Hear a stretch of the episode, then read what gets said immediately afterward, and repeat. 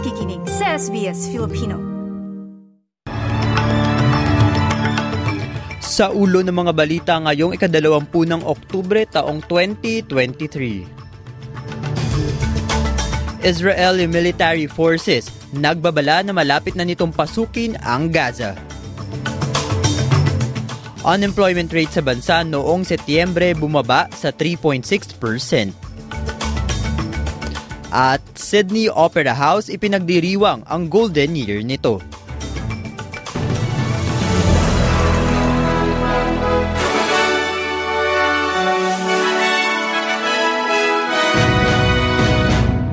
Sa detalye ng mga balita, sa patuloy na sigalot sa pagitan ng Israel at Gaza, sinabi ng Israeli Defense Minister na malapit na nilang pasukin ng Gaza na maaaring babala para sa isang Israeli ground offensive o pag-atake ng mga Israeli.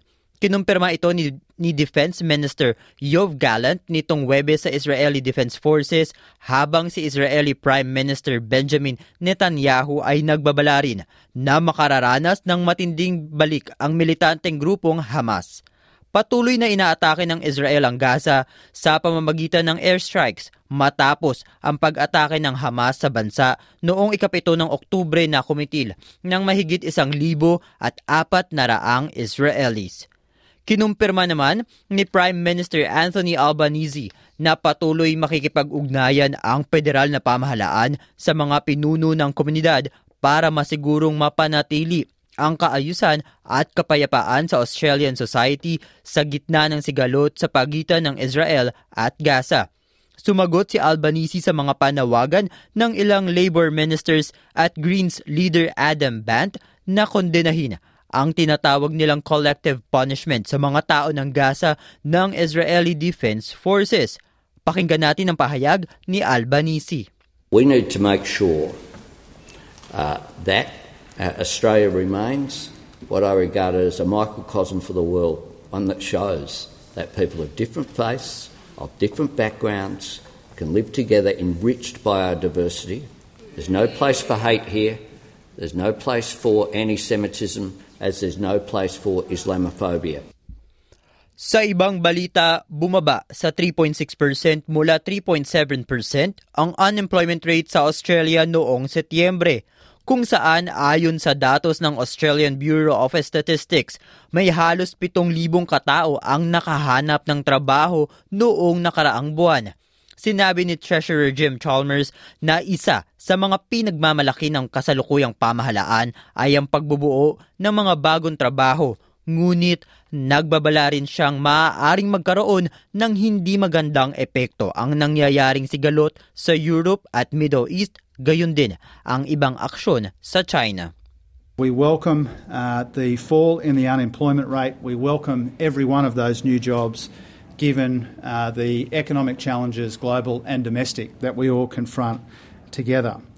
Uh, but we still expect uh, unemployment to rise as a consequence of higher interest rates and concerns around China and conflict in Europe and now the Middle East as well.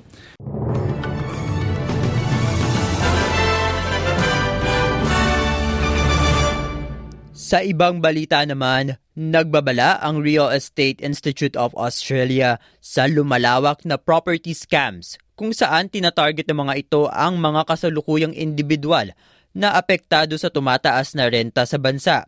Isa si Cody Filipponi na taga Tasmania ang nabiktima nito at nawala ng $3,000. Sinabi niya sa SBS News na ito'y nagsimula sa isang Facebook Marketplace ad mula sa isang local agency. It was exactly the same description, exactly the same photos. It had the watermark in the photos um, from the agency. He requested documentation that would normally be requested for a rental. Um, he even did up an application form that looked fairly similar to other ones I filled out before. Um, so I guess in the desperation of it, we were kind of oblivious to some red flags. Manatiling alerto, ugaliing magtanong sa mga mas nakakaalam at pag-isipang mabuti ang iba't ibang transaksyong pinapasok upang maiwasang mabiktima ng ganitong uri ng scam. Sydney Opera House turns 50 today.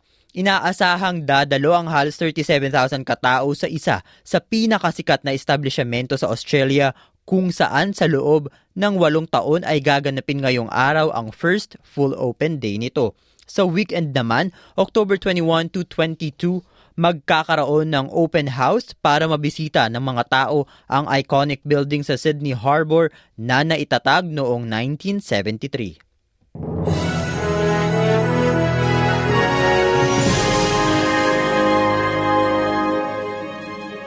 Samantala sa palitan ng salapi, ayon sa Reserve Bank of Australia, ang isang Australian dollar ay katumbas ng 63 US cents.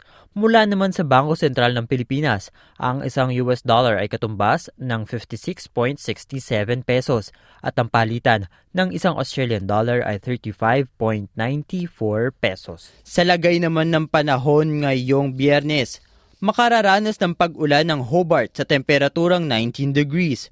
Bahagyang maulap naman sa Adelaide at 28. Gayon din sa Brisbane sa 28 degrees. Magiging maaraw naman ang panahon sa mga sumusunod.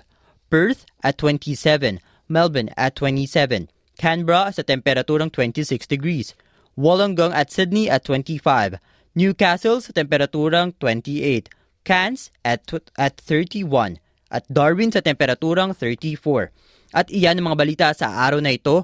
Ako po si Martin Tuanyo para sa SBS Filipino. Nice yung bang makinig na iba pang kwento na tulad ito? Makinig sa Apple Podcast, Google Podcast, Spotify o sa iba pang podcast apps.